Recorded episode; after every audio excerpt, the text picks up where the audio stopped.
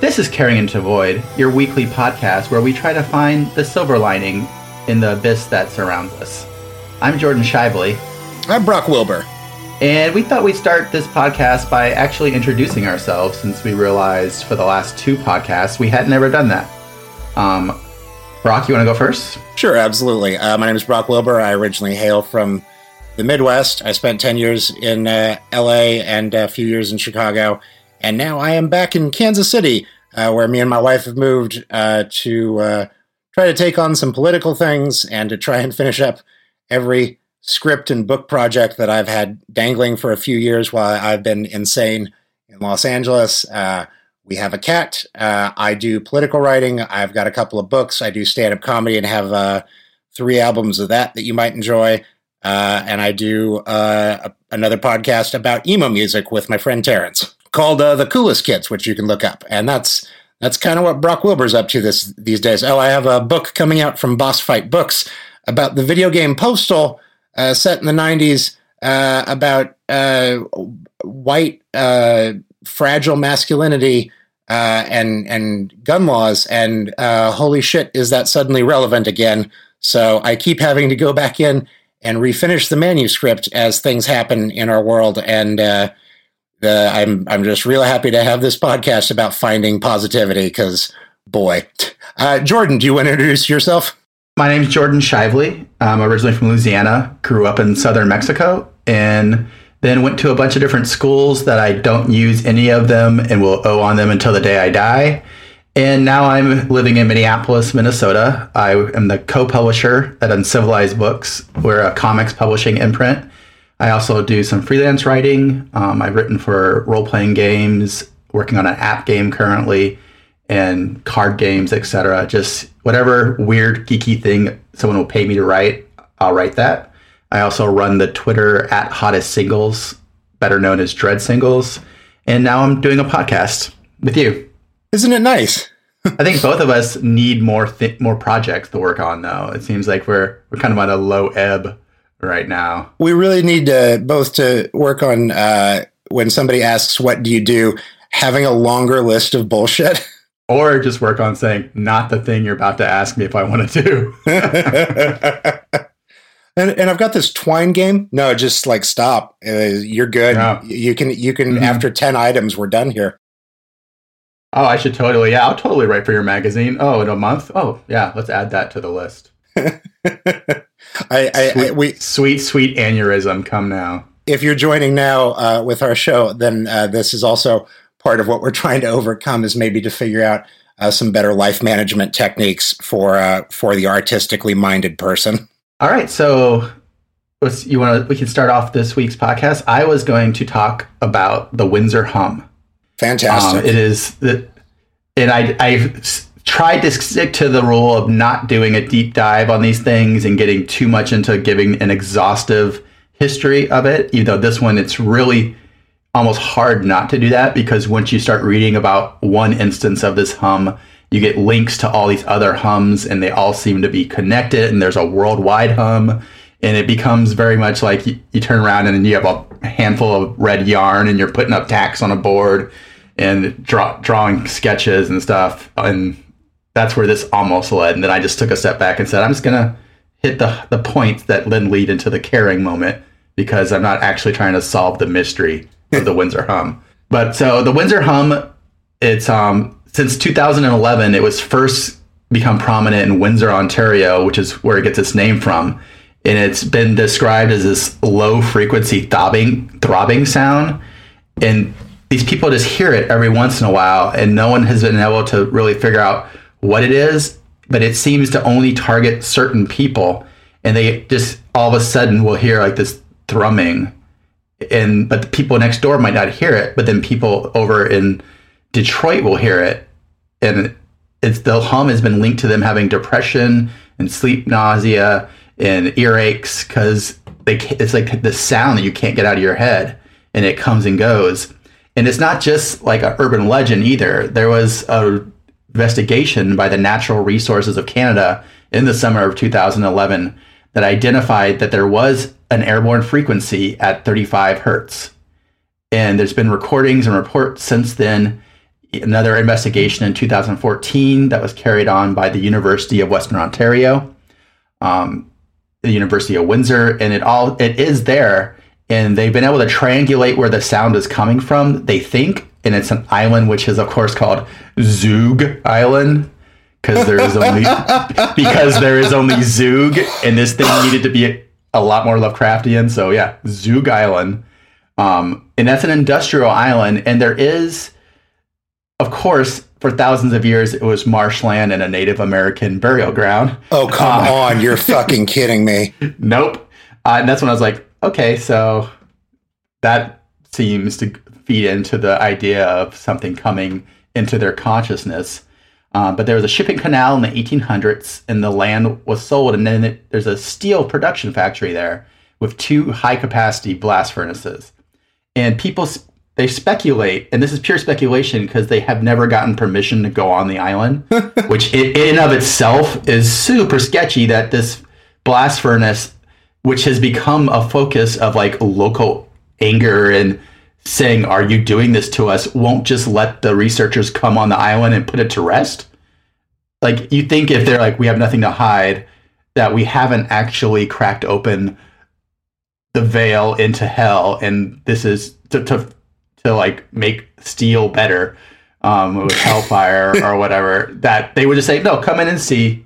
This is even even if it was something from there, like they could be like, Oh, we'll just turn this to a different frequency. Thank you for helping us solve this. But nope, it's pure speculation that it's coming from those two blast furnace stacks. Because they say that there is like a bright blue flame that sometimes coincides with the hum.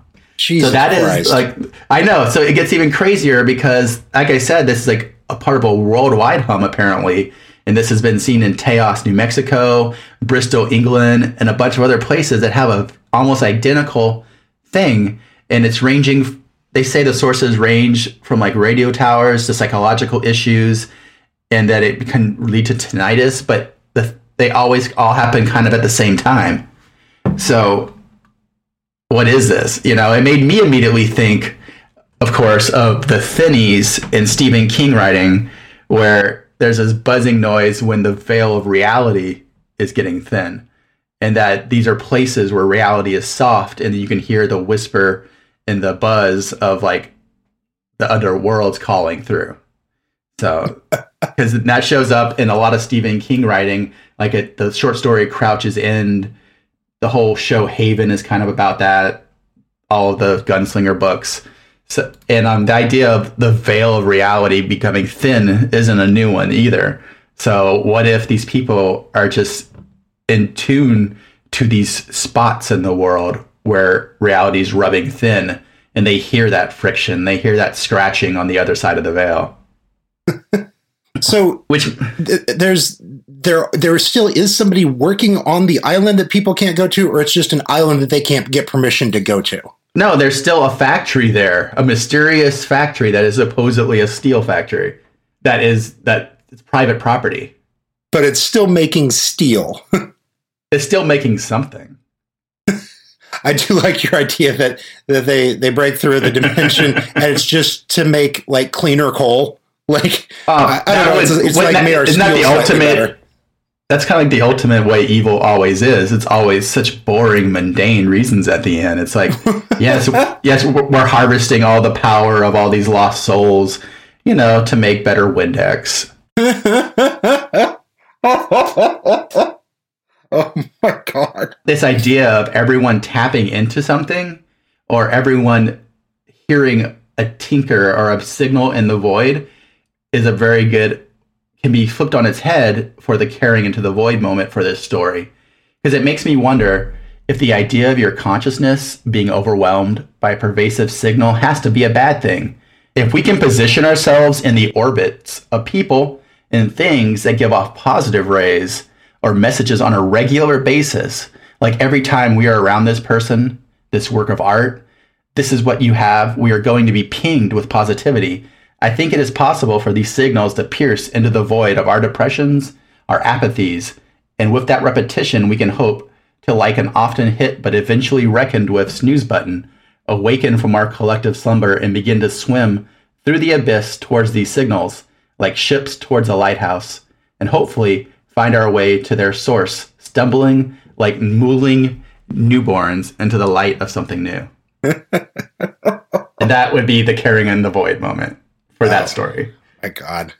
I like that you pick I like that you picture the entire thing as like a, a tuning fork that like yeah. somebody strikes it and we all hear it and like the tuning fork itself is a tool that can either tune the guitars of the Beatles or the guitars of the band Crazy Town. It's not inherently good or bad what is tuning there. Uh, that we could be sharing that. But that, but that you pitch. can but you can choose which tuning forks you you live next to. You know, you can choose which ones that you are. You can purposely go. This thing makes me feel good. This person makes me feel good, and then I'm gonna always I'm gonna try to stay in their orbit long enough for those things to cut through my depression. For those things to to have like this psychic lifeline to me that I could then hand over hand drag myself out of this abyss. I like that a lot. That's our best yet. I don't know, maybe not, but I mean, to next week's. so, what were you? Th- what was your story for the week? Uh, so, I got one here, and it's personal, and it is uh, perhaps too dark. And if it, if if I don't stick the landing on I don't, this one, I, I don't understand we'll your words. To it. too dark. Come on. Uh, so, in 2004, uh, in my hometown, uh, a kid who was a fan of my high school band, uh, and that's the only way I knew him. So it's it's not to be like, yeah, he was a fan of mine. Uh, it's just the he'd come to a couple of our shows. Him and our bass player were close. Uh, this kid, uh, a few years younger than us, he's in high school, uh, kills himself, shoots himself in the head out at his family's like little cabin out in the woods. And at the time, I was like, that's really sad. Uh, and I remember at the time his dad being like, I don't know. I just don't buy this. I don't think it's a suicide. Uh, and uh, I didn't think about it for like eight years. And then my dad sent me this thing in the mail, and uh, it's a book called A Pristine Suicide. And it's written by Bart J. Allen, uh, the the father of Destry Greer Allen, who is the kid. And it's a book he wrote and self published. Uh, and the cover of it uh, is the gun, uh, a photo of Destry and his girlfriend, a cell phone, and the blood spatter and most of his body. Uh, it's a crime scene photo from from this dead kid, uh, and I was like, "This is this is just like." I was first. I was like, "Why didn't you uh, like?" Trigger warning. Why didn't you give me a heads up that you were going to send me a picture of like a, a guy I knew who who's dead, uh, his body? That's that's weird. Yeah. Uh, but uh, I, I read the book, and so uh, his dad was like, "I just don't believe this suicide." Uh, and the police were like, "It's a pristine suicide. It's just textbook. Everything's right there." He definitely was looking at this picture of him and his girlfriend. They'd had a breakup. Uh, he shot himself. That that all works out, and we're done here. And they cleaned up everything and, and called it a day. Uh, and and what you find out in the Midwest is that uh, a lot of these small towns somebody just says like we're done or worse they're like we're friends with somebody else related to this and this story is just buried forever. And what bart j. Allen the dad here did was he didn't let the police do that to him.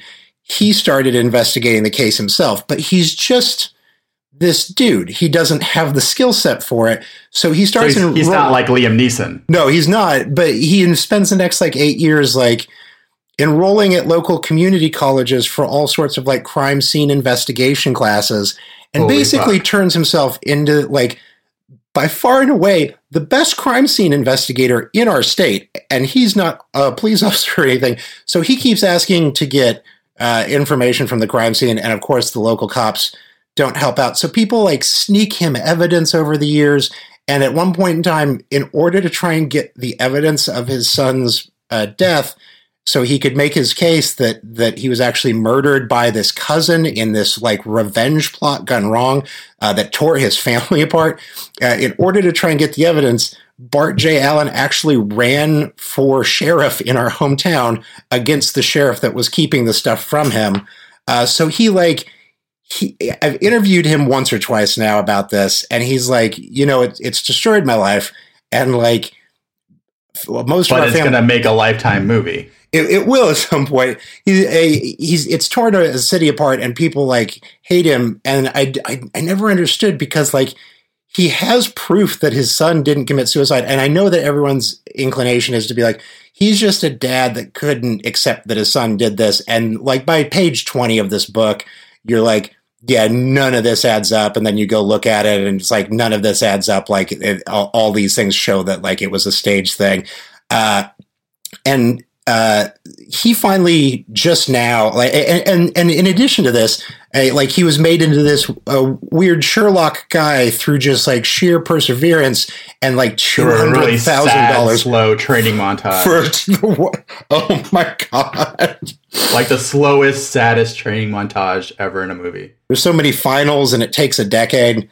Uh, it but, just gets gray and like tired, and but knows but, what he's doing now but in addition to that, he also like wrote this book, which is like a fucking really good true crime book uh, with like all this poetic flair. And again, he wasn't a writer; he's just this guy. So like his son's death transformed his life and he's done like 10 years of this stuff like trying to put this together and in the meantime learned how to run political campaigns wrote an incredible book and became this this guy and so uh, the the big sort of payoff here is that uh, the sheriff's office finally gave up and let him have all the evidence from that night back. And he definitely has everything he needs to make the case now. But over the last few years, since the book came out in like 2011, uh, people in the Midwest, especially in small towns where A, cops don't know how to do their job, or B, like somebody's just related to somebody and they bury it, uh, have have learned to just come to this guy as like the guy uh, and so he's helped in solving so many other like murders and like or or, or Are even fucking kidding me? Or even like he's like uh some of it has been like parents that have been like look we don't want to come off as the parent that said like my son didn't kill myself. Uh would you look at the stuff? And he's pretty straightforward about being like yeah your son actually did kill himself. There's nothing here that says he didn't. Or like he's he's he cuts to the chase of it. So i just uh I'm I'm so fascinated by his story because I love the idea that like something was taken from him and what he got back in return was all of this which he has just spent his lifetime passing on to other people. And I think that that's my my caring into the void is just uh sometimes you take the absolute worst thing you you you ever experience and you turn it into something good for someone else. And boy, I hope if I'm ever met with a similar situation that I will do that instead of just shutting the fuck down forever. oh man, that is insane. I, I, invite you all to look up a pristine suicide on Amazon. The cover is there, and I every time I interview him, I'm like, I really can't believe you you put your your son's dead body on the cover of a book, but that uh, I mean, you've you've got a case to make, and it's all right there. All right, that was pretty dark. Right? Okay. No, but I mean, it's it's a moment. I, I, I every time he, he, posts did, something he, he didn't let no. it take him down. Whenever I see him like posting something on Facebook these days, he's usually taking on injustice in some form somewhere from like a local government low level dude on up to like the highest people in the land and i'm always just like that guy's just always going to be fighting the good fight. And I think he, whatever lives inside of him, will fuel him to do that forever. it's probably just rage that lives inside of him. He's, you know, that awoke him from the slumber that we usually all live in and has him like doing this thing. But it was like, for the rest of, he's probably just raw and wants to like make it better. I, I, I buy that. all right. Do you have a self caring moment for the week? Oh, uh, self caring for me this week. Uh, I played a little indie game called Beholder, which is a game where you're sort of this uh, darkly outlined amorphous blob of a human being with white eyes, uh, and you live in a dystopia where you take care of an apartment building. And you can either uh, help the government spy on everyone in the apartment building, or you can blackmail the people in the apartment building uh, when you find out their secrets. Uh, and I have been trying to play it as the most caring into the void version of like good guy version I can, where I just am trying to like walk around and just keep making repairs to the apartment building without doing anything to anyone. Just like I would like, I like the game where I'm just like a nice, friendly apartment repairman. Throwing and, away the evidence and stuff. yeah, here's a gun. Uh, you know what? I'm just going to put that back under the sofa and, and they can figure that out themselves. so I have my, my self caring into the void uh, is to maybe uh, is to a grab some indie game somewhere, but b uh, try playing something the way it's not supposed to be played. Uh, see what see what you can get away with. I, I'm always fascinated by the people that do the no bullets fired playthroughs of an entirety of Fallout Three or something like that, and uh, yeah, I, I have never had the time to just sit down and, and do things like this, but uh, trying to play something outside of the way of how it's supposed to be played teaches you a lot about yourself and and also how people want you to see the world. So that's mine. Mine has been a lot more normal. It's I've started trying to begin to do meditation Ooh. and and put that together with some homeopathic tinctures to that are supposed to lower your stress. what is a tincture? Um, a tincture is usually an alcohol that has been infused with something, but you take like five milliliters, so it's not even like a shot. So it's more like it's just a way to permeate a liquid with like an herb. Oh, okay. And and these have act are Californian poppy, and they are supposed to lower your your anxiety levels. So, but taking those in direct conjunction with trying to meditate and stop and not think or think directed ways in conjunction with the tincture is what I'm trying to start to do to manage anxiety. I feel like I'd feel better just saying the word tincture a lot. Yeah, but getting ahead of the anxiety instead of waiting for it to snowball. Like at the beginning of your day, when you wake up, I take this medicine, which is, which I guess is like just the beginning of the road to eventually take some kind of anxiety medicine. But it's like the baby step, the baby steps towards actually going to the doctor and talking about these things. I'm still stuck. I'm still stuck on your hum thing. I really like your hum. I know it's crazy. Wait till you start researching this because it like it just branches off into all these different hums. And what if there's like one resonator in the middle of the earth or something? Have you listened to the hums, or is it too scary? I listened to them and they're they're there. I mean, if that that recording is what they say it is, it's like a bloom. You know, it's like a hum, and it, and it, go, and it, and it like click. You can hear like a click on and off of it. And um, and I bet you people are angry writing emails. Actually, there is a resonating Jordan. It's called the center of the earth, and it's a molten core, and it resonates. I'm just guessing that's what someone's writing to me right now. I hope that somebody ex- mansplains the mantle of the earth to you. That'll make me feel really good. Uh. I also love the idea of clicking on the recording of the hum and hearing the hum and being like, I don't know what I expected. Yeah, Yeah, it's a, it's a hum. it's a, I it's a fucking hum. Yeah, it's um exactly the way they exp- described it. A low hum. That's the most Canadian hum I've ever heard.